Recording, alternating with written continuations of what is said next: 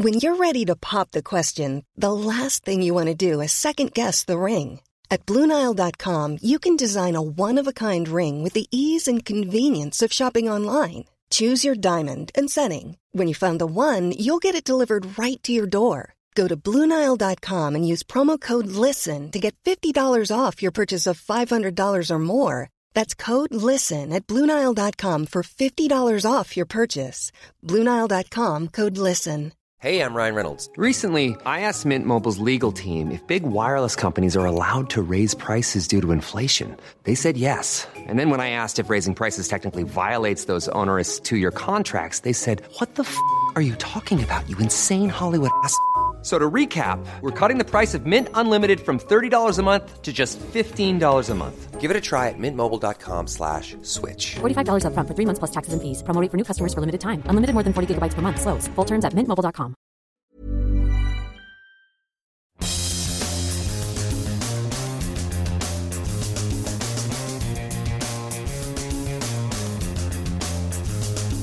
Good morning, welcome to the Independent Republic of Mike Graham, right here on Talk Radio, the world headquarters, as you all know, of common sense. Never has the world needed it more than we do now, as we survey the carnage wreaked upon the populace by the government over the weekend. While ministers quaffed port and munched on mince pies in Downing Street, the rest of the country was frantically changing plans, unbooking travel arrangements, cancelling Christmas parties, and generally wondering when all this bleeding madness is actually going to end. Sajid Javid fired a bolt out of the blue on Saturday night while I was in the middle of watching some rubbish on TV, can't remember what it was, and announced pre departure testing for everyone travelling after 4am tomorrow morning. The surprise development has already been branded ridiculous by the travel industry, who are calling the move hopeless. They're right, of course, it's done nothing but create uncertainty and chaos. We'll be seeking the advice of Simon Calder from The Independent, the one wise man in the land of travel idiocy, to explain what to do if you have got plans for the Christmas season. And believe me, as you just heard from Julia Hartley Brewer, this is not about people having a jolly, it's not about going on holiday. This is the first time for an awful lot of people, including me, by the way,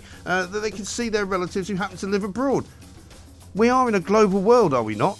The idea that somebody only lives down the road from you and your entire family live within a 20 mile radius of your house is nonsensical. If that's your situation, I'm very happy for you. But in my situation and lots of other people's situations, that is simply not the case. I've got a son that lives in California, I've got a daughter that lives in Dubai, I've got a mother that lives in Connecticut, I've got a sister that lives in New York, I've got children that live here as well.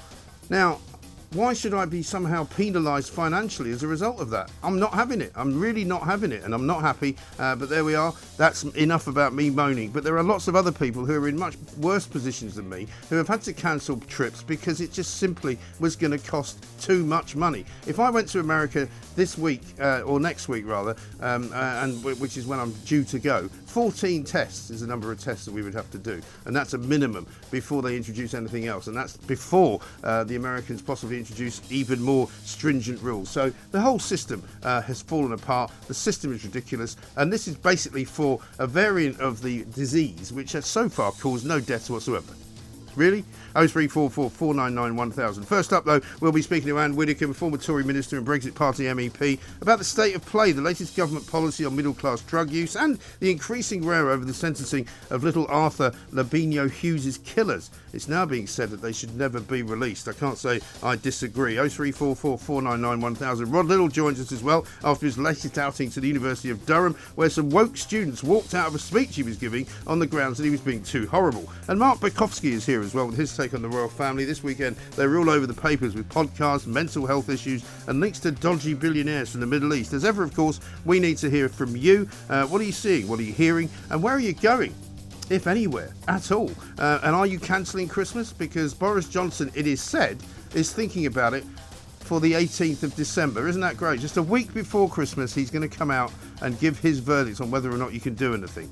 Well, I don't think we're interested, thanks, Boris. Why don't you just get down into the bunker at Downing Street and just never emerge uh, until the spring, like the groundhog? As ever, of course, uh, we'll take your calls 0344 499 1000. Peter Hitchens is here as well. Uh, he wrote a big column over the weekend about many things. Uh, and also, we'll be telling you all about the new uh, craze. It's the genderbread person.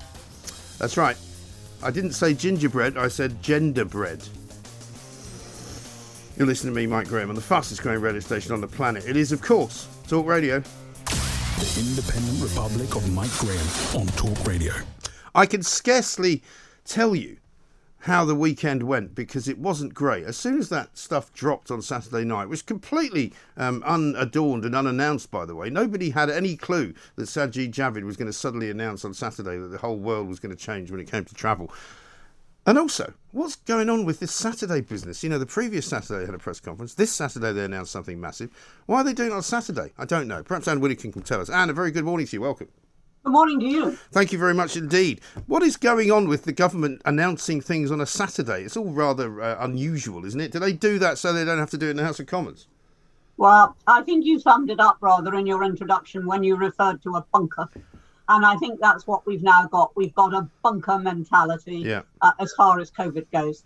Uh, and, you know, Omicron, I still call it Omicron because that's how I was taught to pronounce the Greek letter.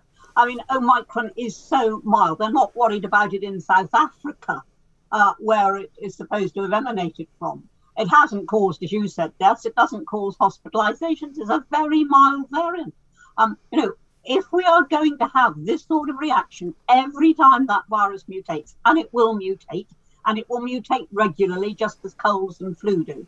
If we're going to have this sort of silly, overreaction, uh, then um, I mean, I would question, you know, whether the government is even worthy of respect. Yes. Um, not the opposition is any better. Right. And what we learned over the weekend, Ann, as I'm sure you would have read, is that the, the, the the clarification and the justification for the actions of this government are that well, last time around you gave us a hard time for not acting quick enough, so we better act quicker and harder and do something, even though it may not be required. Yeah, in other words, in short, PR exercise. Yeah. Being seen to be do some to be doing something at the bar of public opinion. It rules far too many government reactions. This idea you must be seen to be doing something. Um, and you know, okay, you can't give us a hard time for not doing enough this time. That is not what should be driving it. What should be driving it is a very simple question: Is this variant dangerous? Yeah. As yet, we have no proof that it's dangerous. And and all we keep hearing is, well, you know, we don't have any proof that it's dangerous yet, but we're, we're, we're certainly looking for some, and we hope to find it. It's almost as though they want it to be dangerous so they can keep us in in, in sort of lockdown mode.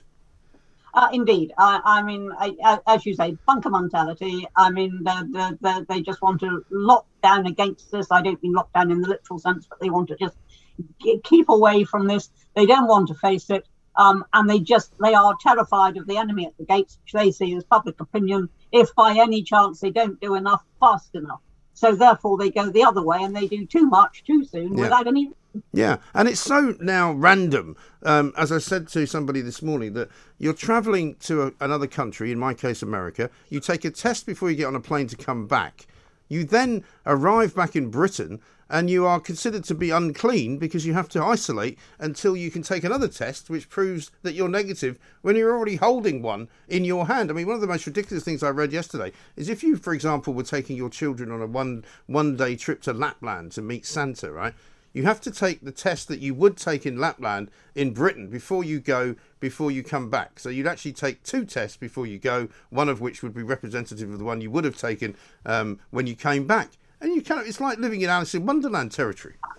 It is Alice in Wonderland. That's exactly uh, what it is. I'm supposed to be, whether I still am, I don't know. But I'm supposed to be speaking on a cruise ship uh, over Christmas. Uh, Hmm. Very and nice. Every, every time I get to a different port, I've got to take a test. Um, and then when I come back to Britain, I've got to take another test. Uh, and despite all these tests, um, I've still got to isolate two days until I have final confirmation through a PCR. Now, it honestly is a nonsense. It's a complete nonsense. But it's pathetic, isn't it? I mean, like I said, if I was to go to America on the 20th of December, which is what I was planning to do, which I've now, I just now think we can't do, tw- I don't going know what to have to do it with a family of four, 14 different tests, which would approximate to somewhere around about 800 to 900 pounds, in addition uh, to what we thought we were going to have to do when we booked the actual trip. And it's just ridiculous. It's, it's totally mad. All I can say is, is that it seems to me that this is a, an absolute and utter attempt to stop people from doing anything.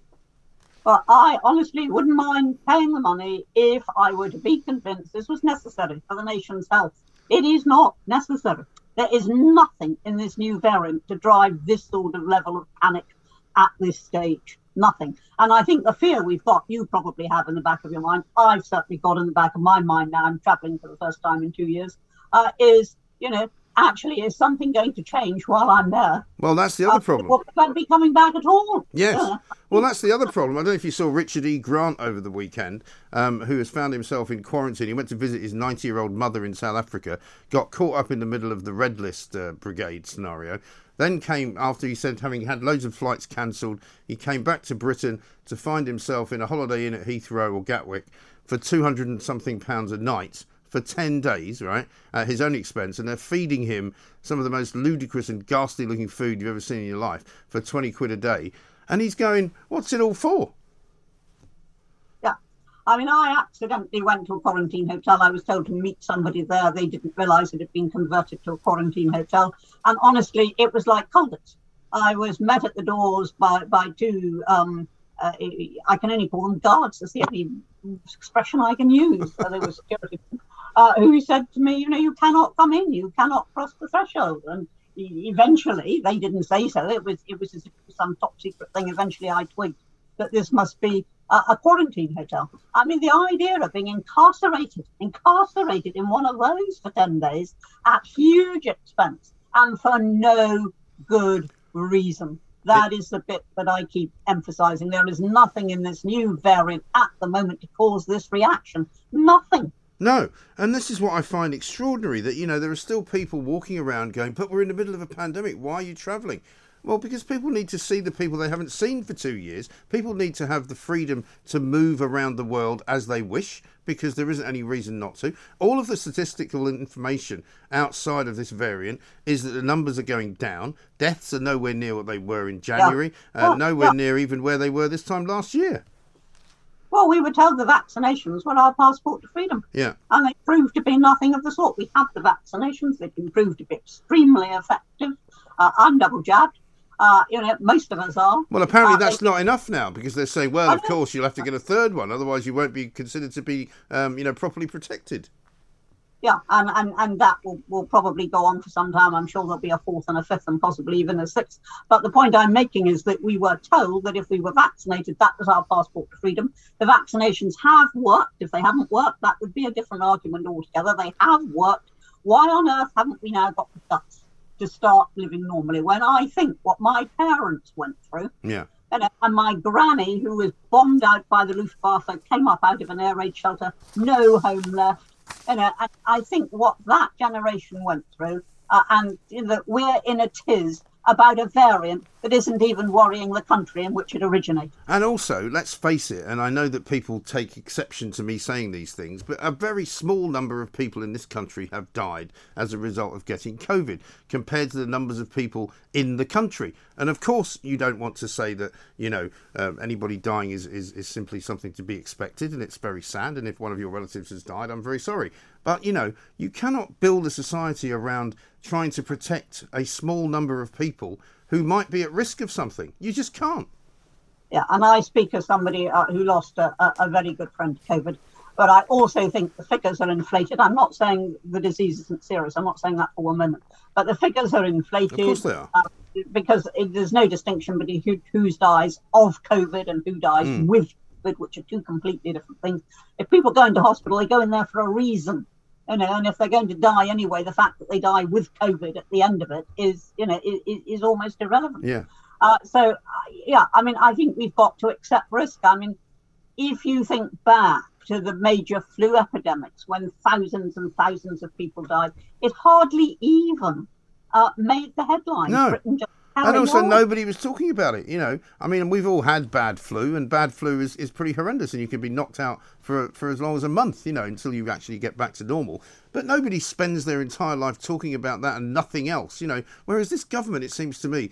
Only about a week and a half ago, it looked as though we were out of all this. It looked as though we Yeah. were in good good good order. Suddenly, we discover a variant, uh, which, as you say, so far doesn't appear to be particularly dangerous, and it's like they've become obsessed again.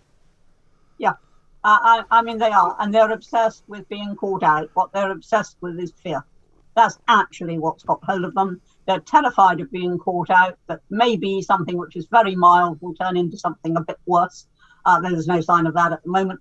Uh, and therefore, they must be seen to have done every last thing. But in fact, I think it's time we had a serious debate about the efficacy of masks, because there's plenty of scientific opinion that says, you know, it's dubious. Yeah. And now, of course, having brought masks back in in certain circumstances, everybody seems to have become obsessed with mask wearing. And, you know, um, I'm of the opinion that if something is a law, you either have to uh, uh, abide by it or not. There is no law that I know of that has an exemption. And I keep saying this to people, you know, it can't be a proper law if you're exempt from it. If I go into a shop and steal something and the police turn up, I can't suddenly turn around and go, oh, it's all right, I'm exempt from stealing. I can do that. So you can't arrest me. It's, it's, it makes no Yeah, sense. I will buy into the exemptions uh, because there are people who quite have serious breathing difficulties and who really can't wear masks. I will buy into the exemptions, Mike. Um, but I, no, no, I so, no, so will I. But what I'm saying is, is that on that basis, it's not a law. What? Uh, the law says that if you are able to, you must wear a, a, a mask in certain situations. But even that is deeply muddled. You go into a shop which has a cafe, and while you're in the shop proper, you've got to wear a mask. But the instant you just turn into the cafe, which is all part of the shop, you can take it off. You can breathe COVID over all and sundry. Yeah. Um, and, and you then come out and you must put it back on again. It is a complete nonsense. You sit on a train, you're supposed to wear a mask. Mm. Then they serve you food and drink. Well, obviously, you take your mask off.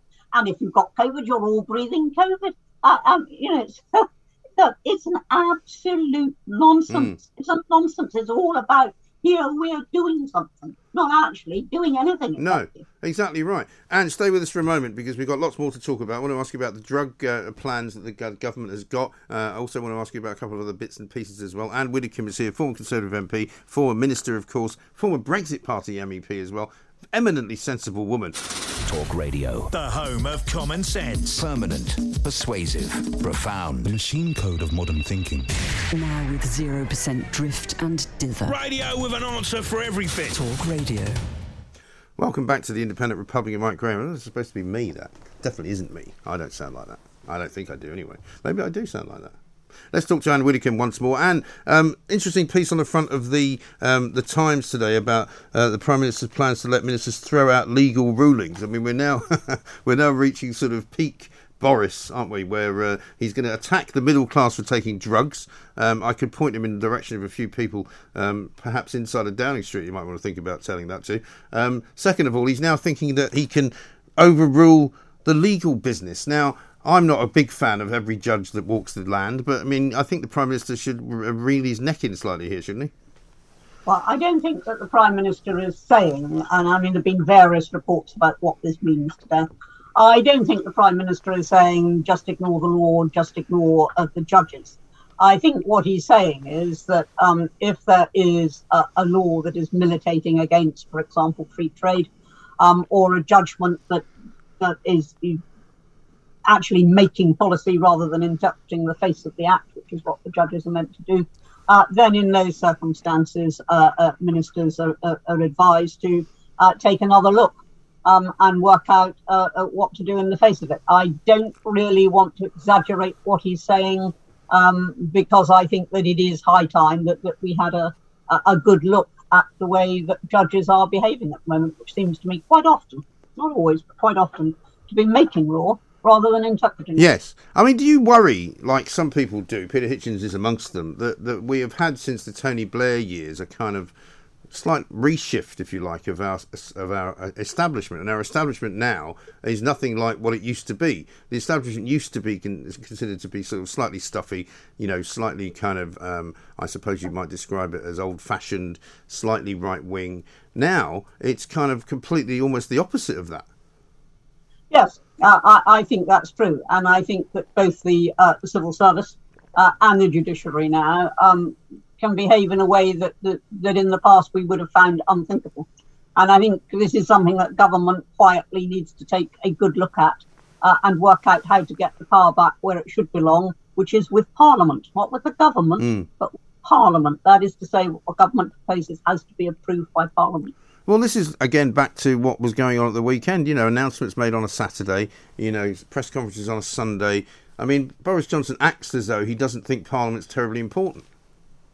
Well, Parliament must uh, be able to ratify or to throw out whatever he does. But the problem is with the COVID regulations, for example, um, you know, they've got an awful lot of power just delegated to them, um, which they can keep for some months before it has to be uh, revisited. Mm. Uh, and I'm actually the point now where I think, as I thought last time this came up for review, that's it. They've had those powers. The emergency is largely over. Uh, now every single thing they do must be approved. Maybe in retrospect, I'm not saying they shouldn't be able to take emergency action, but in retrospect, must be approved by Parliament. Yeah, and you're a former prisons minister, Ann. Um, what do you Yeah. make? What do you make of the uh, the middle class sort of drug crackdown? Because I think it's no secret, and everybody knows that there's been a middle class drug problem in this country for, for many decades, really.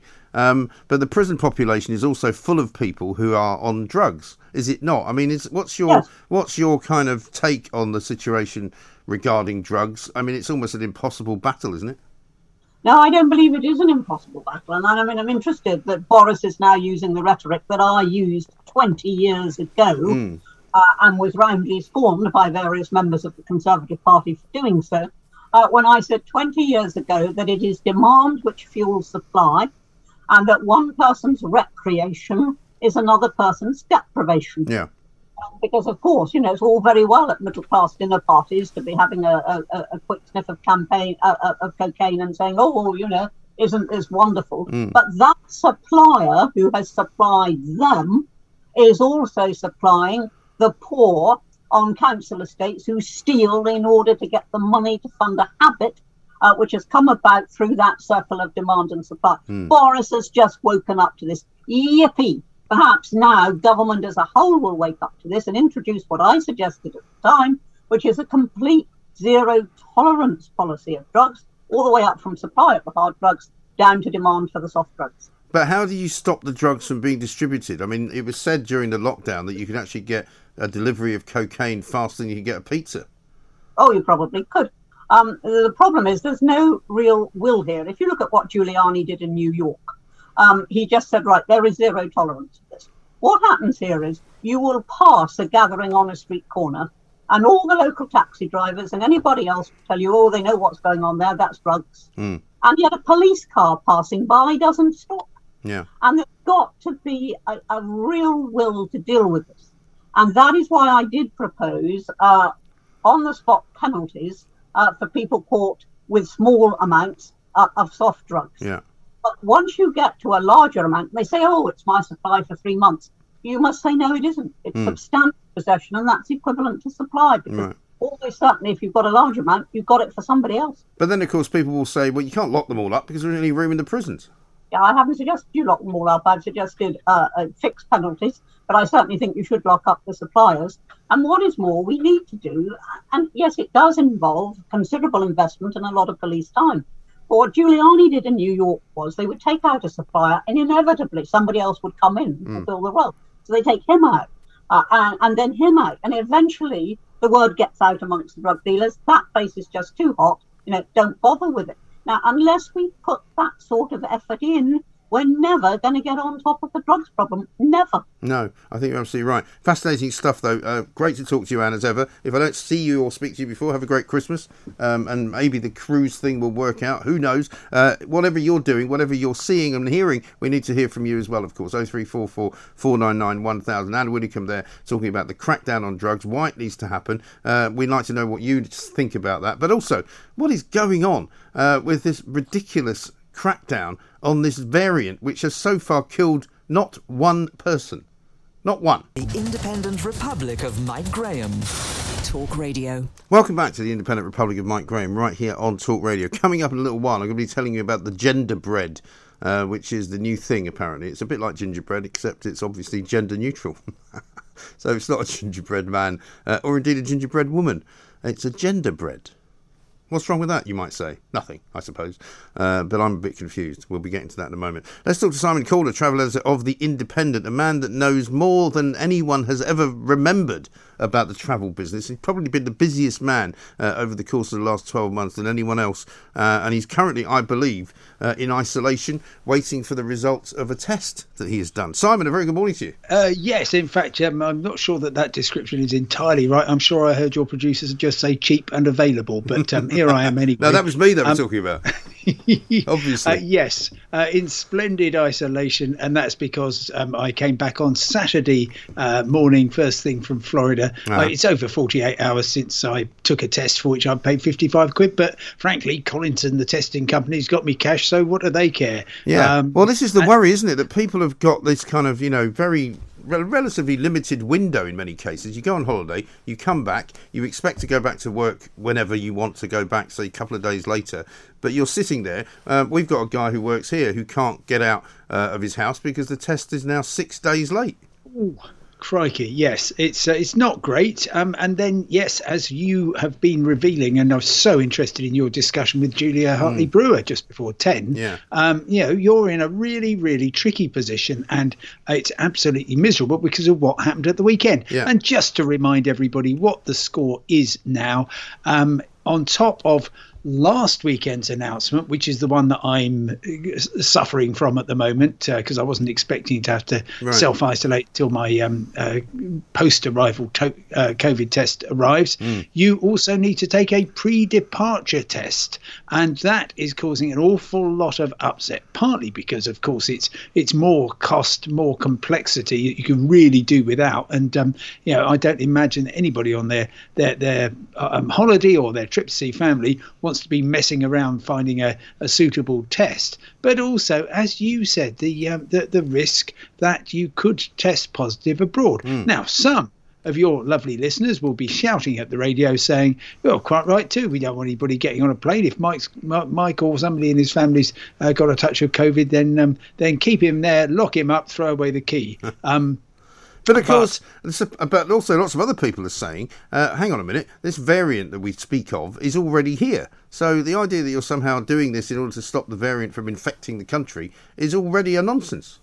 oh, sure. Well, we, we I mean, talking of nonsense, how much would you like, Mike? Well, listen, Um, I'm ready had- for as much as you can give me because I. I thought you wrote a fantastic piece yesterday, which I read with great interest. Your actual guide to what the the, the, the regulations are very uh, extensive, very easy to understand, but a lot of it's mad, isn't it? Uh, well, it's all completely mad. So, for example, um, there's, I've just been in touch with somebody who's going off on Friday for a trip to Paris for the weekend. Very nice indeed. Um, and uh, they uh, don't they they can take their test before they leave the UK. This is the test that is supposed to tell whether or not you've picked up the Omicron. Yes. Uh, variant in Paris. Right. Well, no, because you can legally Well- uh, take your test Yeah. before you go. Well, one of the things I think there was, I think it was in your piece that I read it, that if you were going on a day trip to Lapland, you've got to take a test to go to Lapland. But you've also, before you go, to take a test to come back because you'll be coming back before the period under which you could have taken the test over there. So you're kind of going, right, so I'm taking two tests, both of them cost money. One of them is going to be presumably exactly the same as the other. Why, why don't you just use one? Uh, yeah, well, because um, uh, because you must, and uh, we we got an interesting explanation for this from the uh, Deputy Prime Minister Dominic Raab yesterday. He said all these measures are really necessary because we've got we've we've um, protected eighty percent of the population. If I can take you back um, two months, the Transport Secretary Grant Shapps says we're able to ease off travelling because we've got 80% of people vaccinated. For goodness sake. Um, yeah, Well, I can it- I can beat I can do better than that. I can take you back uh, to the beginning, I think, of December, uh, which was not that long ago, in which Grant Shapps supposedly said um, we won't be reintroducing pre-departure tests because it would ruin the travel industry. Oh, sure. He was. He, uh, that's exactly right, and thank you for that, Mike. He was um, having a go at Labour, and Yeah. to be absolutely fair, um, Labour want to close down what used to be the world's greatest travel industry even more than the Conservatives, if that's possible. I'd quite like to Um, close down the Labour Party if that's all right with you. I'm not sure that you could do that, although I'm sure they're looking at uh, changing the law so that you can, Mike. Well, listen, they're trying their best to do it by themselves without any help from me. So, you know, Yes. let's see how that all goes. But so my interest in this is entirely uh, selfish, of course, but it, it does help other people as well. So I'll ask you this. We're supposed to be getting some kind of announcement, I believe, on the 9th, which is Thursday. What, what do you think that will be? Uh, I'm not expecting an announcement on the 9th. Aren't you? I was expecting an announcement on the 18th, Yes. and that's now been delayed till the 20th. Has it? Uh, yeah. Oh Um, God! well, then I mean, I mean, that, yeah, that's but- even worse news for me because my my plan was to fly on the twentieth, right? Um, and I'm fairly, I'm, I'm about ninety nine point nine percent sure that it can't be done now, and I'm not going to bother. But I thought uh, if I was to really sort of, you know, sort of take the gauntlet, if you like, or run the gauntlet even, um, by you know two days before on the 18th, I could tell my boss whether or not I'm going to be here. I could tell my family whether or not I'm coming. We could then try and organise testing if they somehow made everything better. But I don't really feel as though anything good is going to be said on the 18th. But now it's Oh. not going to be said at all.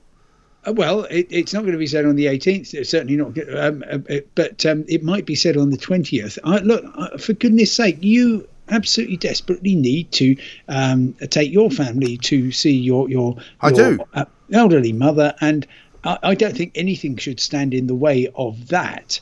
Uh, I can absolutely understand your concern that the rules will change, and that is really at the heart of why this is so destructive to the economic health of the travel industry um, and to the emotional health of people in your position who just desperately want to see people, Yeah, see, see And their loved honestly, I mean, honestly, I'm, I know that some people will say, "Well, it's all right for you," but it's not actually really a holiday. I mean, you know, I'll be going to see my family. I'm trying to um, arrange to get everybody in the same room for the first time in more than two years, really. Um, and it's just not going to. I just don't think it's going to happen. Can't happen. You know, and I'm, I'm sort of resigned to that now because if that is true, what you've just said, I can't wait till the twentieth, which is when they're going to announce something, because I'll be in, on a plane. Well, I mean, they say that they're not going to announce anything till then, but obviously, um, they said last weekend they were going to announce something on the 18th, and then they announced something what on the 4th. Um, so, uh, d- would you believe? Would you believe not absolutely everything the government says turns out to be the case? And just on that, if I may, uh, we had Sajid Javid um, and the government press release on Saturday saying you've got to take the uh, uh, coming home test 48 hours before you leave. Um, that's nonsense. Um, the law that he signed says it has to be three days beforehand. So um, they can't even get their stories No. straight on And, what um, the new I mean, rules was- are that they're telling us to obey. And I was thinking that surely to heavens they're going to have to make a few um, clarifications this week, if nothing else, because it's not clear, for example, what the pre departure test is. Is it one that you take with you? Uh, and then do while you're abroad? Is it something you, you do locally? Is it is it a particular kind of test? I mean, what is the answer to all of those questions? Well, luckily I can help you, and luckily the answer is um, that it's really, really kind of anything you want to that isn't an NHS test. Right. So. Um, I mean, the, the, the motto for the government right now is let's test again like we did last summer. Um, and uh, testing time is here. Uh, the uh, if you'll recall in the summer for the pre-departure test that we had to take from May till September, it was all right to take out a self-administered test. So you take a you you've got your um, passport, you've got your test result, you take a, a selfie of of those things, and then you send it in, and you get a nice certificate that you can then give to the uh, Yeah. uh, ni- nice gentleman or So lady on the without, airline. without company. putting too fine a point on it, Simon, and without admitting anything, uh, as indeed we never do, um, it's something that you could bodge. Well, um, there has been talk of asking next, next door's cat to uh, take the test, which I would never condone. No. it has to be done. Everyone has to follow the rules, and um, you must not harm any um, uh, domestic pets in the in the taking of these tests. Okay, um, so so that's all right. I've even heard. I, I was in touch with a, a, a couple from Tennessee over the weekend, and they went along to their local Walgreens, which was doing testing, and the um, uh, assistant there said, um, "Oh, okay. Have you got any health insurance?" And they said, "Well, no, because we're Brits." And they said, "Oh, that's all right. We'll give you the test. We'll give you the certificate for nothing." Um, so that's that's a possibility too. But yes, I mean it is fair to say that a number of people will be taking self-administered tests out to the US. By the way, they are not valid for getting to the No. Uh, you, you've got to have a sort of properly professionally administered one. But then getting back onto the plane, that is, I- think, how they will do it. But there is no escape. The PCR test on day two, which is misnomer, because I thought I'm going to get straight off this plane. I'm going to go straight round to the testing centre in a muddy car park just north of the airport, um, and I'll take my test immediately because I want to get out. Um, and um, unfortunately, that hasn't quite uh, Well, happened yet. But I'll tell look, you something about that because we looked into that as well. Because we would have been arriving back on the 30th, uh, just after eight o'clock. The testing centre at Heathrow doesn't uh, is no longer open after eight o'clock, so you can't get the test that night. We also looked into what you suggested, which was to get the, the same day test, like an hour and a half, you get the result. Do you know how much they want for it? Four hundred quid. But But you're worth it. Mike. I'm sure. We, we, look, everybody. Yeah, but now the rest of my family let's isn't worth it. crowdfund Yeah, but the rest of my family isn't. I'm not paying sixteen hundred quid to get them all out. You know, but they're all going. Well, why don't you just drive us home? We don't want to wait around for an hour and a half. You know, so all of these little things, which seem to be little, are conglomerating into a massive problem. Well, um, if, if certainly if you did want to uh, think, okay, well we've got the best aviation industry, fantastic uh, package holiday industry, um, we've got the best value, the most choice, the lowest fares, um, highest safety. That's fantastic. Um, now let's destroy it. Well, you absolutely couldn't do better than uh, the government we've got at the moment. And not only is it causing immense grief for travel agents, and this morning I don't imagine there've been too many people marching into the travel agents saying, "Oh, yeah, um, over the weekend we decided we'd like to take a Christmas or New Year Hmm. holiday. Can you fix one up for us?" I'm afraid there will just be people saying, "Can you explain the new rules?" Um, and or can we postpone or cancel our trip? And that's the other thing that I was going to ask you is what is normally seen as the sort of uh, cancellation period because most of the airlines, and I think in my case, the airline we've booked with will, will give us a voucher or we can move the dates and all that. It's not a big problem. But uh, they might have some view on how, how late you can go before you cancel. Is there a rule on that or is it just up to No, the uh, individual airline? Well, I mean, one of the rare good things, I guess, which has come out of the COVID crisis is that travel companies are now prepared to give you much more flexibility. And it ranges really from, you know, you've got to tell us a month beforehand, which is pretty useless because a month in the time of coronavirus is like seven cat years or something. Um, but uh, other other airlines, I mean, British Airways says you can cancel for a voucher any time up to close of check-in, which is an hour before the flight, which is very generous. Hmm. Um, although they're hanging on to your money, um, of course, and uh, you will need to spend that on another British Airways flight. Yes, and I think in, in, in all cases, if, if the time the time you choose to fly at another time, if it's more expensive at that time, you have to pay the extra money, don't you? Well, uh, in in general, yes, and uh, other other airlines are quite you know very strict about um, what the what the options are. But that's the sort of thing for which a, a good travel agent will be able to tell you. Well, here's the deal if you need to um, uh, cancel or change. Yeah. So, what have you been told about your test and when you're likely to expect to see the result? Well, I've, I've tweeted the uh, company and said, "Oh, you told me 48 hours. That's up." Right. Um, and um, uh, so far, no response. So, I mean, Excellent. Uh, they, they uh, uh, the, the, the more you look on social media, Mike, the more you find, oh, okay, oh, you booked through them, did you? Uh, first of all, you're an idiot um, because I went with this company. Mm. Um, and it took 11 hours and cost half of what you paid. Right. Um, and, and secondly, if you really need to get out quick, then there's a, a much faster one, but that will probably be the one that you that wanted Yeah. 400 of your um, valuable pound notes, Mike. And, isn't um, there isn't there a 24 hour sort of testing centre at any airport in Britain? Because there surely should be, shouldn't there? Well, that, that, look, th- there is mountains of money to be made. So when I went into the testing centre, there were just dozens and dozens of people milling around. It Hmm. was a real multinational party. It was like the United Nations. Just sounds like a good Uh, place to get COVID. Oh, oh yeah, absolutely, yes. Um, very, very little social distancing. Um, but um, you know, uh, we were all milling around, and um, crikey, that, that, I, I hate to think how much money per hour they were making, but it was a lot. Yeah, and um, bet. you know, I mean, it doesn't make any difference to them if uh, if I if I'm stuck for a bit longer, and um, uh, so they'll I'm sure they'll tell me when they're good and ready. Uh, but I will be. Um, casting a careful Hmm. eye on the annual accounts of all the testing companies when they Good produce their profit figures, which, unlike the travel industry, I expect to be very handsome.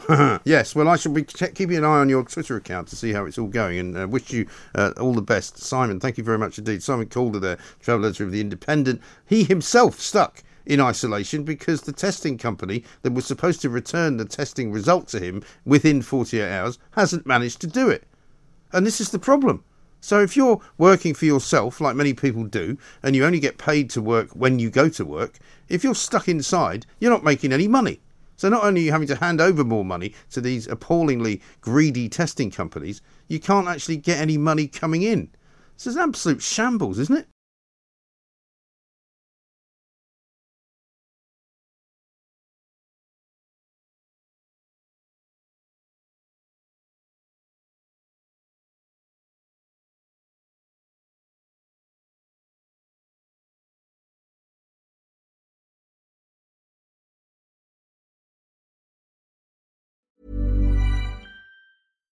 If you're looking for plump lips that last, you need to know about Juvederm lip fillers. With Juvederm Volbella XC and Juvederm Ultra XC, your lip look, whether it's subtle or bold, can last up to one full year with optimal treatment and no additional maintenance. Find a licensed specialist and see if it's right for you at juvederm.com today. That's J U V E D E R M.com. Add fullness to lips in adults over 21 with Juvederm Volbella XC or Juvederm Ultra XC. Do not use if you have severe allergies or a history of severe allergic reactions, or if you're allergic to lidocaine or the proteins used in Juvederm. Tell your doctor if you have a history of scarring or taking medicines that decrease the body's immune response or that can prolong bleeding. Common side effects include injection site redness, swelling, pain, tenderness, firmness, lumps, bumps, bruising, discoloration, or itching. As with all fillers, there's a rare risk of unintentional injection into a blood vessel, which can cause vision abnormalities, blindness, stroke, temporary scabs, or scarring. For full important safety information, visit juvederm.com.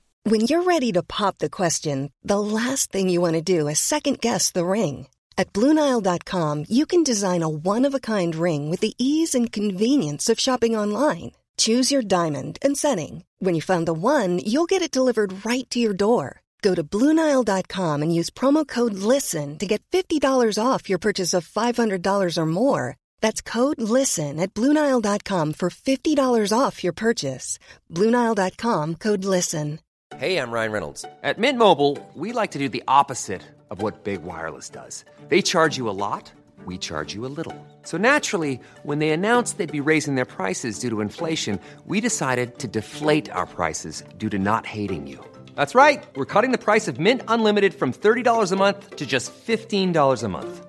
Give it a try at mintmobile.com slash switch. $45 upfront for three months plus taxes and fees. Promo for new customers for limited time. Unlimited more than 40 gigabytes per month. Slows. Full terms at mintmobile.com.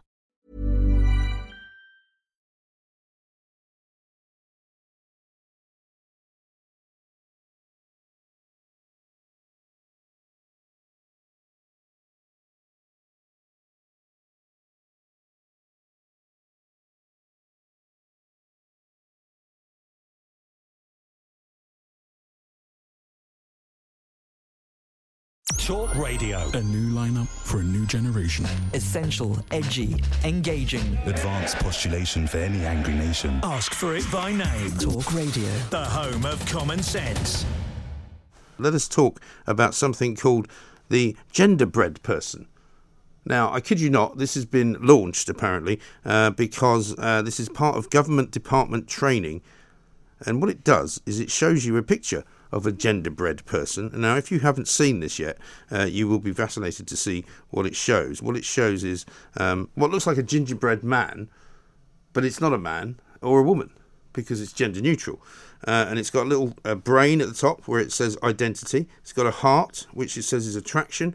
Uh, it's got something sort of going around the outside of the body, which says expression. And then the most confusing bit of all uh, is the bit in between the gender bread. Sorry. The gender what? What's it called? Gender bred person? Yeah, the gender bred person.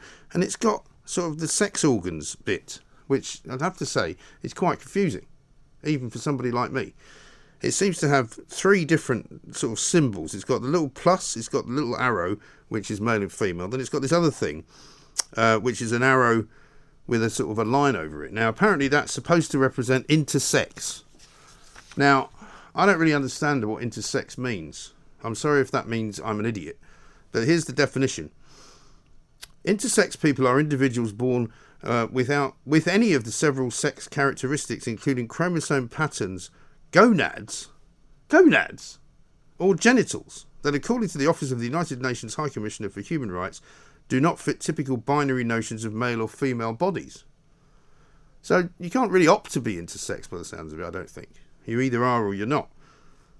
I thought gonads was a sort of slang term. I didn't know there was actually gonads. I mean, there's a lot, obviously, I don't know about this stuff.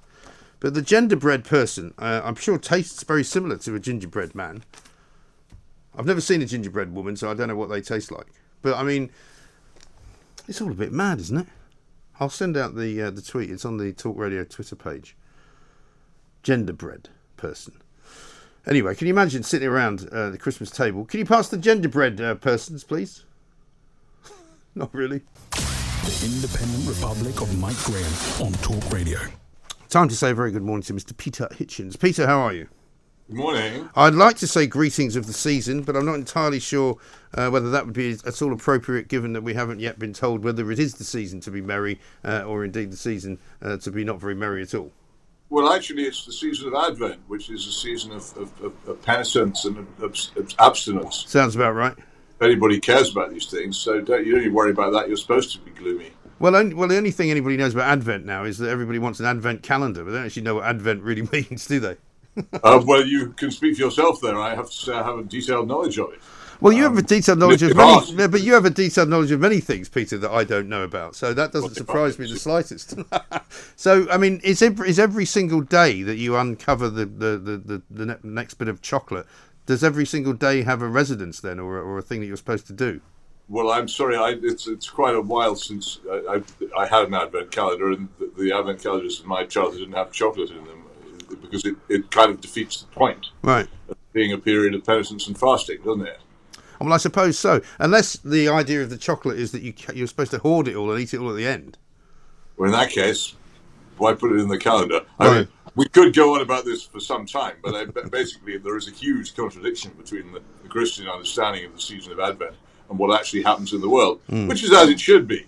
And the whole point about Christianity is that it is different from, from what most people regard as normality, and it's it's had a long period of being sort of vaguely socially accepted, and it's now unpopular, which is probably good for any religion to be unpopular. Yes, I think so. It does not help by the fact that the people running the religion, and certainly in this country, don't appear to have much of a belief, as you've often said, in God. I mean, if I thought people were interested, we could spend a long time discussing them. But well, maybe we should, maybe we should do maybe we maybe we should do a sort of well. maybe we should do a sort of special Christmas Peter Hitchens message um, when we get a bit closer to the witching hour, as it were. Let's talk instead then. About, your, you want to lose your listenership entirely. Let's talk instead then about the efficacy or otherwise of government ministers sitting in tanks, which I rather enjoyed you writing about this weekend. Well, I, this is the, the continuing campaign to, to, to turn Liz Truss into some kind of national figure. And a few weeks ago, she was posing in a in a, in a, in a pilot's helmet, a jet pilot's mm. helmet, uh, which she had no business to be wearing. She hadn't been flying in one, and she couldn't uh, she couldn't fly in one anyway. Uh, shortly afterwards, I have to say, this is, this is uh, I think, aboard HMS Queen Elizabeth, the world's largest floating target. Uh, one of those very aircraft tumbled into the sea. Uh, fortunately, without its pilots, uh, they're still hunting for it. So whether this is the effect that Liz Truss has on military equipment, I don't know. We'll have to wait and see what happens to the tiny number of remaining British tanks, hmm. in one of which she sat in Estonia last week, being photographed. And this is a very important part of the story. Being photographed by an official Downing Street photographer uh, paid by the taxpayer. Hmm. Uh, a shocking thing when David Cameron tried to introduce such a, such a, a, a person on the public payroll uh, ten years ago, he was he, he, was laughed out of it, had to abandon it. Mm. But this government seems to have got away with that without any trouble. I find it quite shocking. Uh, apparently, I don't know, uh, but normal photographers weren't even present at this event in, in Estonia, whereas the, the, the Thatcher tank event with, with, which it's being compared was uh, was full of press. I was there myself. I saw her. Mm that we all gasped. That's right. But that's the thing. I mean, this government does seem to sort of ride roughshod pretty much over everything. I was talking to Ann Widdecombe earlier on about the business of announcing things now on a Saturday, two Saturdays in a row, which must be terribly exciting for you guys that work on Sunday newspapers. Oh, when, it's thrilling, you know. yeah. However... That news happens on Saturdays, you will have noticed. Yeah, right. But I mean, you know, I've just seen, funnily enough, I'm talking about people wearing the wrong gear. I just saw Boris Johnson on the news a minute ago uh, wearing a hat which had police written on it um, and a jacket that said police on it. And it's like he's out, obviously making some point or other, but I don't know why he has to wear a hat that makes out he's in the police. He's not in the police. Everybody knows that. He's just pretending he's in the police. No, I must, I must look that one out. Uh, but it, it, it is bizarre. I think you know, this is impersonating a police officer, isn't it? Well, I would have thought so. Not supposed to do it. Well, he's impersonating the prime minister. Uh, well, either well. that, or he's, or, or, he's, or he's doing stripograms. Well, he's well, he's impersonating the prime minister as well. But I mean, well, yeah. he doesn't seem to think that anybody um, should be asking him any questions he doesn't like answering. He, prime minister's questions have turned into nothing at all, really, because no matter what is said, he doesn't answer any questions. He doesn't kind of um, appear to give a monkeys about the travel business, which he's now just decimated again. Um, and it's just you know one thing after another, isn't it? Well, this, but this is all the fruit of the Blairite period. I, there was a time when you could. I, I, I, used to go to them, particularly during elections. You'd go to prime ministerial press conferences, and you could ask the prime minister or the leader of the opposition a question in front of people, uh, uh, not as a, a, selected member of the elite uh, nomenclatura uh, media, the, the, the, tiny number of approved television senior political editors, but as a as a normal political reporter, and expect to be answered. Mm. But uh, Alastair Campbell realised that this is an extremely bad idea from the point of view of the politicians, and so he put a stop to it. Yeah. And that the, there are, it's fascinating. There are during general elections, there are no more press conferences. They, they, they've simply stopped happening. Mm. The Tory party saw this and realised that it was great for them too and this is another thing. You possibly remember, I can't even remember what the subject was, but it came out that Blair had told his aides to, to, to discover and uh, manufacture an eye catching initiative with which he could personally be associated. Mm. Uh, which always seemed to me to be a perfect summary of most of the things which government comes up with. It's called manipulative populism. You get on with what your real agenda is, uh, which is presumably um, doing what your big donors ask you to do. Yeah uh, and all the, the general politically correct stuff which all governments are committed to.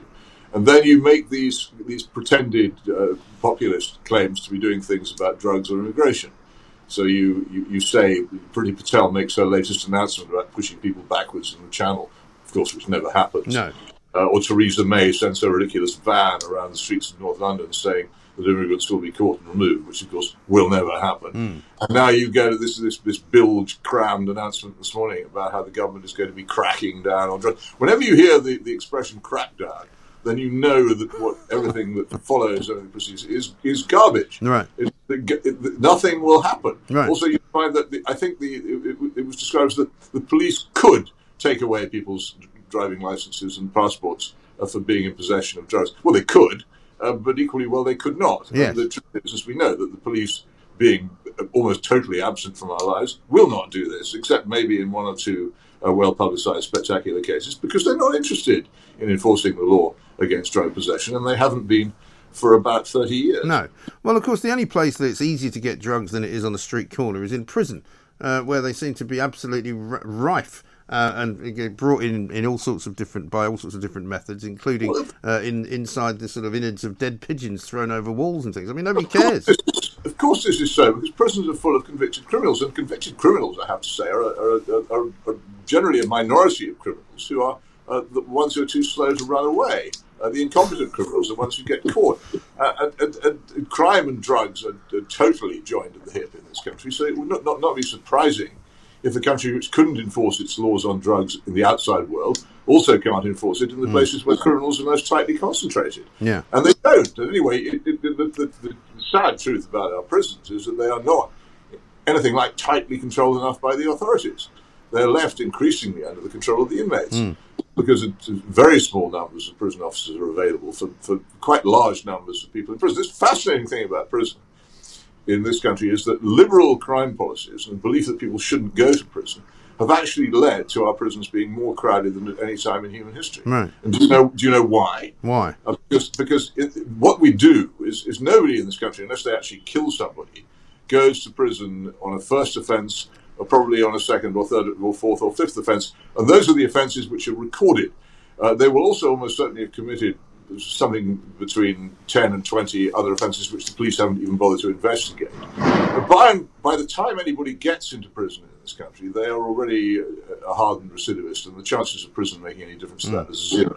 Yeah. But the number of people, the number of these recidivists grows all the time because of the failure of the police to act and the failure of the courts to send people to prison at a time when it might make an impact on them. So you've got an endlessly growing number of people who ought to be in prison. Uh, and a frantic effort by judges to keep them out. Uh, you just look at the reports of any uh, magistrates or, or, or, Crown Court and see the efforts which the magistrates and judges are making not to send people to prison. Even despite that, uh, the prisons are bulging and we have to build new ones all the time to, to make way. Because what we've done is we've, we've, we've, we've actually created, through liberal criminal justice policies, more and more and more crime. Should we then be building more prisons, though, in order well, to no, lock it doesn't. more people if up? you build prisons, it's like the National Health Service. You can carry on spending money on prisons till the end of time. Mm. You would never build enough uh, because the policy is wrong. What we should be doing is confronting people who, who behave badly and as, as criminals as early as possible. Uh, street disorder should be confronted quickly because it's often people who engage in that become criminals. But it's not. The police aren't there to confront it.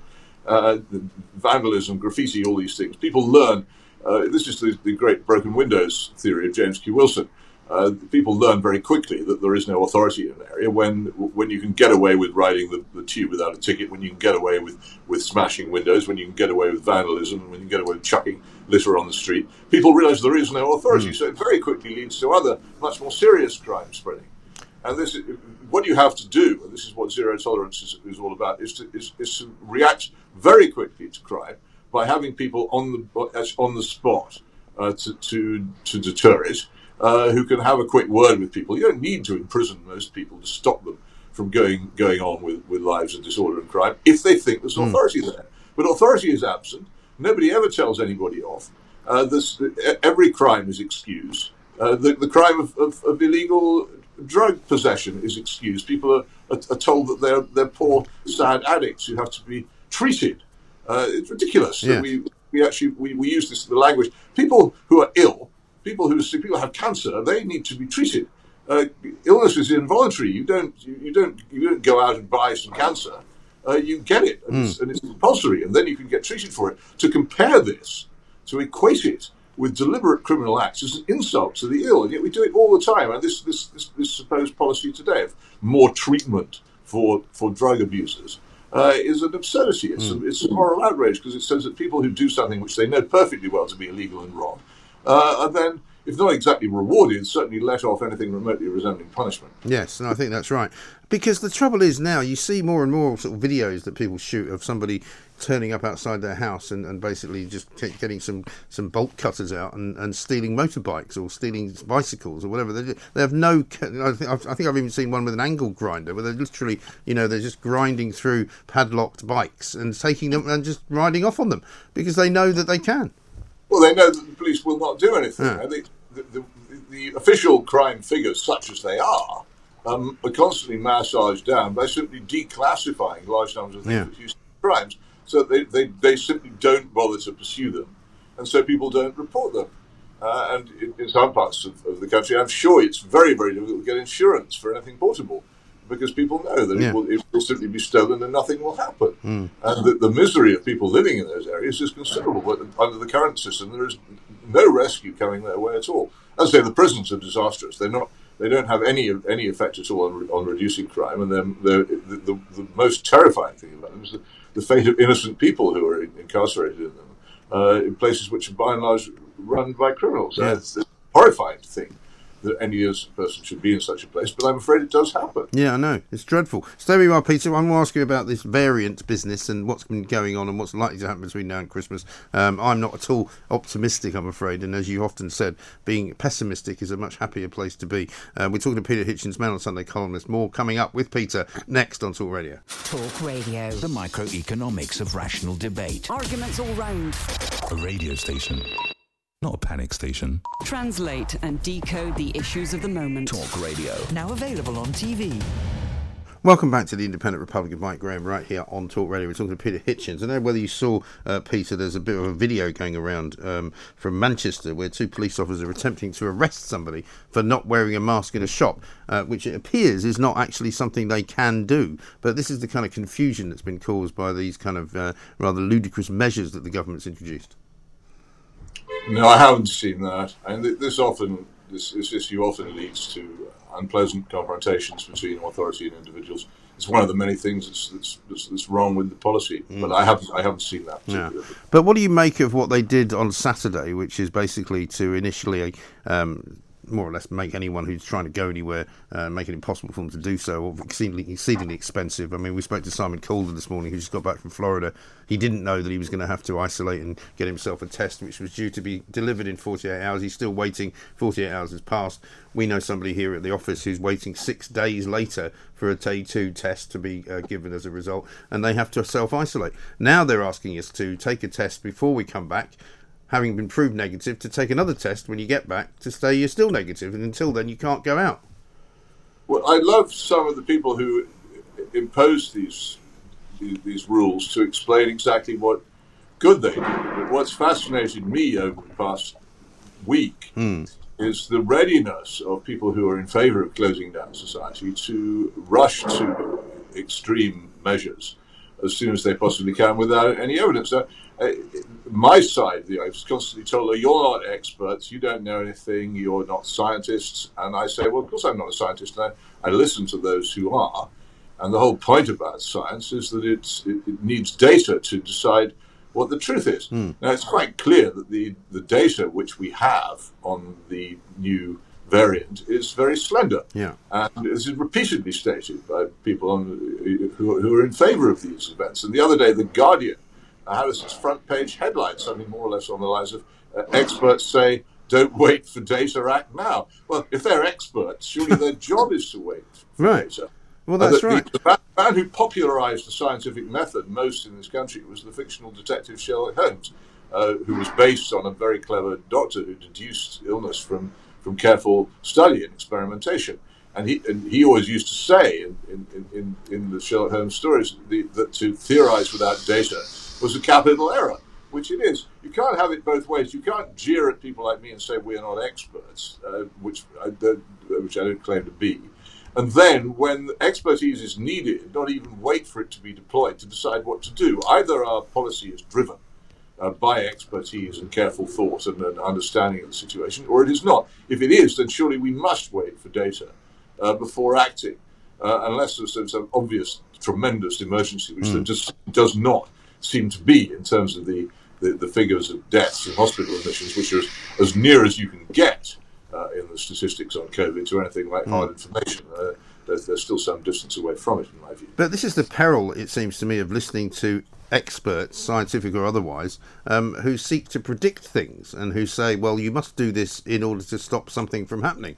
And you and I started our argument many moons ago because uh, I said the only reason for the lockdown was to stop the overwhelming of the NHS, to which you said, yeah, but you'll never know whether that would have happened or not because it didn't happen. And you don't know whether by doing whatever it was that they did, that was what stopped it. Quite right. And of course, we now do know from the, the, the example of Sweden in particular Yeah. uh, that not taking the steps which we took did, did, did not have the Hmm. catastrophic results which were, which, which were threatened by the various uh, prophets and uh, crystal ball readers who, uh, who got the ear of the government in that. In that. Right, but we're now told though um, that the reason that Boris is acting now is that he was criticised for not acting fast enough the last time, and so we're literally doing government policy for the future by looking at what happened in the past. Oh well, of course. I mean, you, you can understand that, can't you? It's uh, a lot of a lot of bad acts by government, completely understandable. If if it all did go wrong, he'd be blamed for it, and he'd possibly have to resign. So Mm. you can see why he would. But it seems to me to be the job of people in, in, in power who seek spend their entire lives seeking the highest responsibilities in the land to have a bit more guts than that. Yes, and it also seems to me that people are beginning to ask the question. You know, if he's going to wait until the twentieth of December to do the next kind of statement publicly, whatever uh, that is going to be, um, it's literally three days before Christmas, effectively, um, and people are asking me the question: What gives him the right to de- to determine what sort of Christmas we can all have? Well, I'm sorry to say that two things give him that right. One is that people voted for his party and put him in office. And the other is that when his government began in the spring of 2020 to impose authoritarian measures unjustified by the circumstances, very few people spoke up against it. So he has enormously increased uh, the power which he was actually given by law in the first place. And there's no point complaining about it now. Uh, this is what people licensed when they sat and let it happen in the spring of 2020. There should have been more criticism. We're hmm. supposed to have a civil society. We're supposed to have public opinion. We're supposed to have independent media. We're supposed to have a, a, a parliamentary opposition. We're supposed to have independent MPs who can speak out. None of these things actually perform the task for which we, we, we, we rely on them. And so we are now living in a society where we have almost no power over him. So that's where he gets the right from. He has it. Uh, and, and, the, the, And he's not going to give it up, is he? Count, count yourself lucky. He's not that ghastly man who's, who's prime minister of, New, of, um, of- Victoria in Yeah, Australia. right. Uh, it could be even worse. Yeah, well, that's that's that's that's tragically the truth. It, it could be worse because it is a lot worse in an awful lot of other places. However, um, how do we get out of it then? I don't think we ever will. I think that we, we, we will live with some level of this sort of interference in our lives for the rest of our days because this is what when when freedom dies, it dies. You can't. It, won't. It's not like a, it's a perennial plant that dies in the winter and comes up again in the spring. If you if you don't look after it, if you don't tend it and, and, and preserve it from the many threats to it, it won't come back again. And there is no spirit in this country of, uh, of freedom. If, if, if Magna Carta were abolished tonight, because of COVID, if people say, well, Magna Carta is a real threat to COVID, we have to strike it off the statute book, mm. I should think there'd be very, very little in the way of protest or the Bill of Rights. Those who have heard of them, who are now a minority, uh, probably wouldn't do much about it. And I would shout and scream and stamp my little feet, but what difference would that make? As we know, zero. Mm. So get used to it. This is what you licensed. This is what you asked for, and now you're getting it. So, well, now you've thoroughly depressed me. I mean, you made me laugh last. Me to sympathise.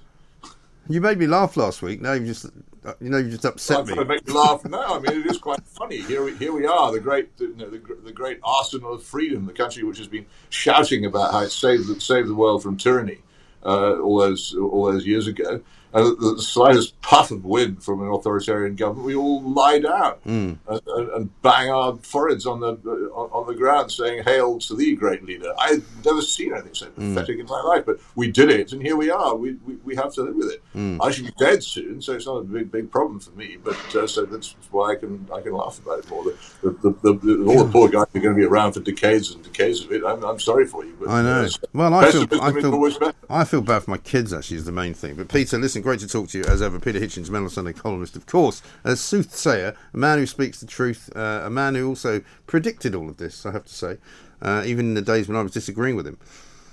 It's not very, um, not very cheery, really, is it? Merry Christmas. The Independent Republic of Mike Graham on Talk Radio. Welcome back to the Independent Republic of Mike Graham. Let's talk now to John Jolly, CEO of Parentkind. John, very good afternoon to you. Yes, good afternoon. Thanks very, thanks very much indeed for joining us. I mean, obviously, this is such an awful story that it sort of pains me even to talk about it, but talk about it we must, I think. Um, when the sentences were handed down last week, um, they were thought to be quite quite long, and, and it looked as though the judge had taken it quite seriously. But for an awful lot of people, uh, as I say, including um, the Julian Knight MP, they're not long enough, and some people think they should not be allowed out. What do you think? Um, yeah, I mean, I think this is a truly, truly, truly horrendous case, and I think you know, representing parent kinds, all parents will be completely shocked. In fact, all of us are completely shocked. I mean, I've been involved in. Um, in, in in criminal justice, um, parent services for uh, for betting on for thirty years, and you know I've never been as shocked as I have by this case. Yeah. Um, you know, so I think actually the government has to have a review. If it wants longer sentences, unfortunately, it has to it has to go back and probably change the legislation, legislation because judges have to operate within the guidelines um, that they are they are set. But certainly, it's something that. Uh, you know, I think needs to be seriously seriously looked at. Yes, I mean the sentences so far are that Emma Tustin was jailed for 29 years, I think minimum. Uh, Thomas Hughes 21 years for manslaughter. I mean, it's unusual to get that length of sentence. So I was kind of quite. I don't encourage is not the right word, but I mean I was I was quite happy with that. Um, but I suppose if you're a member of the family, like Peter Halcrow is this morning talking to the son, he's his grandfather of Arthur, saying, you know, um, why did this happen? How could it have happened? Why did nobody safeguard my grandson? And and why are these people ever going to be allowed out? And I can see his point.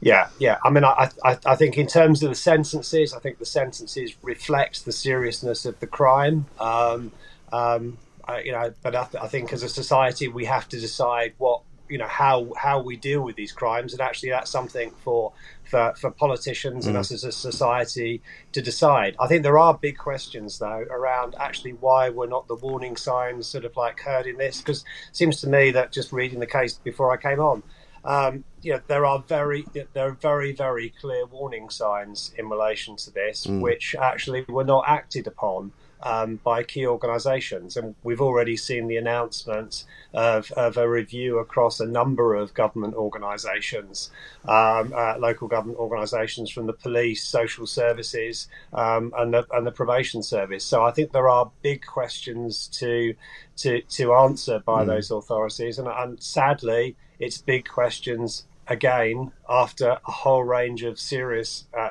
events, just like this one, pretty much over the last 20 or 30 years. So we somehow are not fixing a system that's letting young people down. Mm. I mean, thankfully, they're very few and far between, but it doesn't make it any less uh, serious and it doesn't make it any more um, easy to deal with, does it? Because it's always the same story, it seems to me, that, you know, yes, there should have been signs that were spotted. Yes, there were visitations made. Yes, there were some people making reports out, but somehow I always remember the, the baby P case that it was astonishing to me that the social workers were kind of fooled into thinking that the chocolate smears on, on the little boy's face um, were not hiding bruises. And you just think, well, how can you, if you're doing that sort of job, how can you be that naive? Yeah, I think. I think it's a very it's it, you know it's it's it's very it's very difficult to see from it's very difficult to see from the context of um, you know this is one of hundreds of hundreds of cases mm. that social services will be dealing with. But i think in this case there were some very clear signs that seems you know that seem that actually should have been investigated by the police by social workers. You know you've got you've got you've got pictures being sent in of bruising. You know at the very least i'm you know i'm, I'm i don't know what happened but actually, I, would be very. I mean, I can't understand why those you know those those injuries were not investigated, mm. why they were not seen and action taken on it, and it seems to me um, difficult to comprehend that had there been uh, an appropriate, you know, appropriate you know, investigation, yeah um, you know, you know, a, a, conversation with the child and with and actually sort of like actively investigating those injuries, they would not have come to light. But but it's very easy for me to say here, talking to you in hindsight, and also not knowing the full facts about mm. what should, should what should and shouldn't have happened. But but it does seem to me a systemic problem um, of, of, of social services really not having the resources they need to fully to do the job. Mm. And what happens is that then you set a threshold. You know, is the, is is you know is the level of concern high enough for us to have to act or not? Yeah. Um, and I've certainly experienced this in other roles when. Um, you know, I've, we've, we've, I've made referrals to, to local authorities because I'm concerned um, that children in contact with my organisation um, needed support, um, and they then don't meet that threshold. Um, so again, you, you, you end up being left holding holding the safeguarding responsibility, but with no intervention. Yeah. And when you say they don't meet the threshold, what does that actually mean? So, um, so a threshold of concern, you know, is there? Oh, what? So they're saying it's not serious enough then? Well, basically, yes. And and actually, the older a child, you know, my, my experience is, you know, the the focus. I mean, if you've got a, if you've got limited resources, mm. the hmm. focus is on is always on on on babies, ch- children who can't really speak, speak to themselves, support mm. themselves.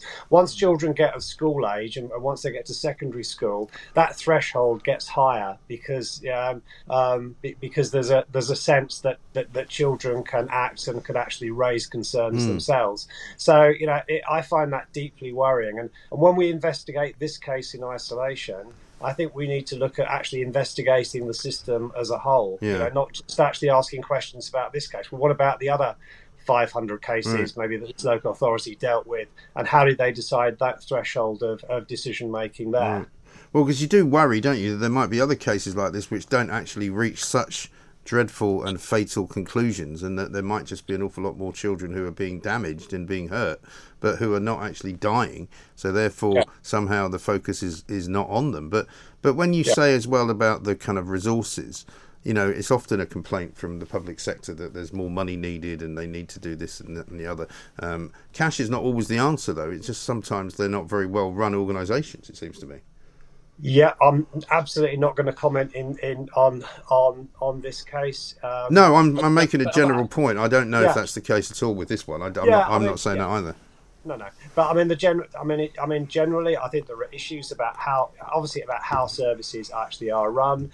You know, uh, but but these these instances can happen in very well run organisations. Mm. It's just actually the level of resources you have to do something pushes. You know, if you have to make a choice you know, we have got one visit we can do today, and I've got these six people, these six these yeah. six levels of concerns. Which one do I choose? Where do I go? Yeah. Um, um, you know, so so I think it's very easy with hindsight. You know, social services, the staff in social services, police, and all those do a do, do a huge amount of good and do a huge amount of work and are well dedicated and invest their time mm. in making sure that young people are safe. Unfortunately, these things will happen, and you need and we need to learn why they ha- mm. why they happen and why young people fall through the cracks. And often, unfortunately, that is down to the level of resources that organisations have to do something about yeah. this. No, quite. And I guess uh, the fact that lockdown was on didn't help. I mean, I'm not blaming lockdown again. People have mentioned it in passing, but you know, the fact that that little Arthur wasn't going to school as he would normally have been, so he wasn't really being seen by as many people as would otherwise have seen him. I wonder yeah. if that did have some part to play. Yeah, I mean, on a safe uh, safeguarding normally is, is the responsibility of all all organisations that actually come into regular contact with children. So, in in in more normal times, the expectation would have been that Arthur would have been at school. If he was absent from school, that would have been that would have been noticed. If he was coming in with bruises or was actually concerned, um, you know, was showing a, a, deep unhappiness or or some of the symptoms that we've that we've heard reported, mm. um, you know, that hopefully would have tripped alarm bells um, a lot earlier um, in a lot earlier in this cycle. But remember, you know, those those concerns were raised by you know people who who should have been listened to. Yes. Yeah, and I mean, there's not really an excuse for that. I mean, you've mentioned the way that sometimes decisions are made. Um, do you think there's also a kind of reticence in some time, uh, some some situations where if something looks much more difficult, they'll sometimes not do it? Um,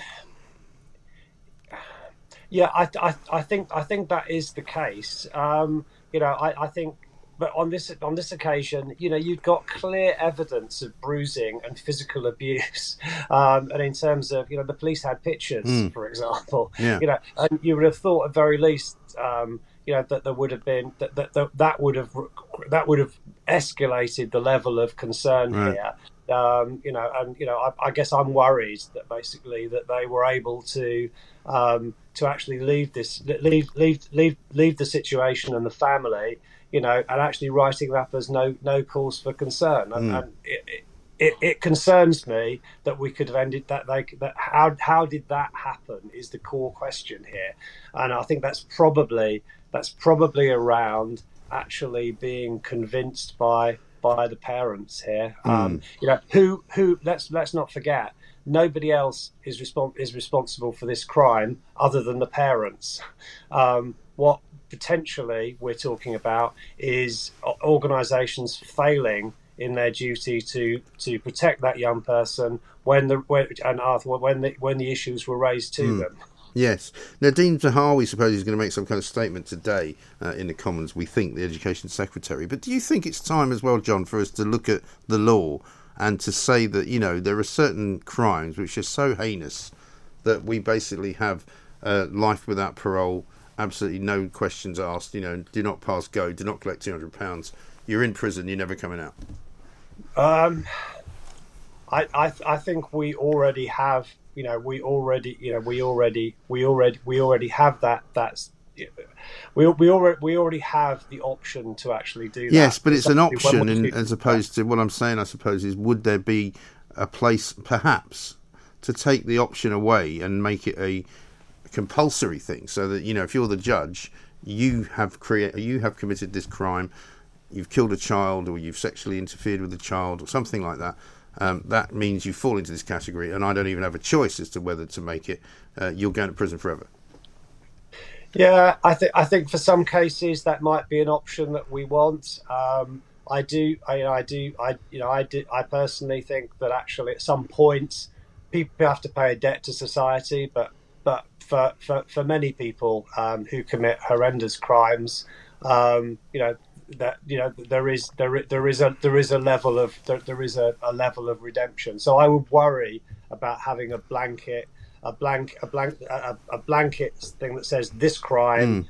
This result and this penalty, you know, I think we, I think, I think it's right that for those who commit horrendous crimes, that society has the right to make that decision that they will never be released. Yes, because the other problem, I suppose, that we have is the parole board. You know, we saw with the Colin Pitchfork case where um, he was allowed out albeit under a reasonably severe set of restrictions, and he was monitored and all of that. Thankfully, and that system actually did work because he was recalled to prison. We're told because he was talking uh, and appearing to talk to young women uh, after having been released for the two brutal rapes and murders of two 15 year old girls back in the 80s. And I worry slightly about the parole board, and I know that um, there's an investigation going on into that as well. They're talking about making it more transparent. But you know, there's a sense that you know these people are being hoodwinked by very clever, manipulative, dangerous criminals to make out that oh we're fine now. I mean, you know, what's to say that in 29 years, you know, this woman decides to go in front of the parole board and they say, oh, you seem fine now, we'll let you out. Yeah, I mean, I think that's that's a decision for the parole board. I think you have to make, you know, it's you have to make difficult decisions on the parole board in relation to what you do.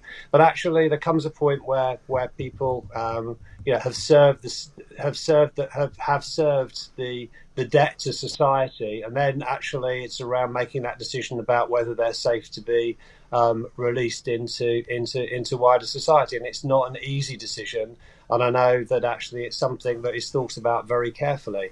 And this, an example you're quoting, actually is one where the system works. Mm. Well, it worked. Fortunately, it worked. But I mean, I'm not confident that that would we always be that lucky. You know, it's like the old terrorists used to say. You know, we only have to be lucky once. You have to be lucky all the time. Yeah, but there's a story that um, you know I used to work for the probation service. Mm. There's a story that um, somebody said to me um, was that there was somebody who on his reports basically would always write this this person would come back, and so every time basically the person returned to to prison, mm. they'd open the file and, and there would be a sort of a, a note that said this person will be back. Yeah. And I asked him how he was able to actually predict this so accurately. He said, "Well, simple. I put it in everybody's report, and you only look at them when they come back." Yes. And you know, the point is that you know we do have a society which you know I, I think everybody's better than the worst thing that they've done, and actually you know offenders like everybody else do actually deserve um, you know do do actually deserve you know a, a, a second chance, but we have to do. But I don't think these two society. do. I'm, i mean, I'm that's the trouble. These two. I mean, these not two do not, in my view, deserve a second chance. No, no, no, absolutely, absolutely. And I think that's the, the important. Looking... I think that's the bit we're missing, John, because I appreciate what you're saying, and I know yeah. that we like to think of ourselves as a civilized country, and we don't want to bring back the death penalty, and we don't want to put people away for the rest of their lives. But in some cases, actually, I think we do.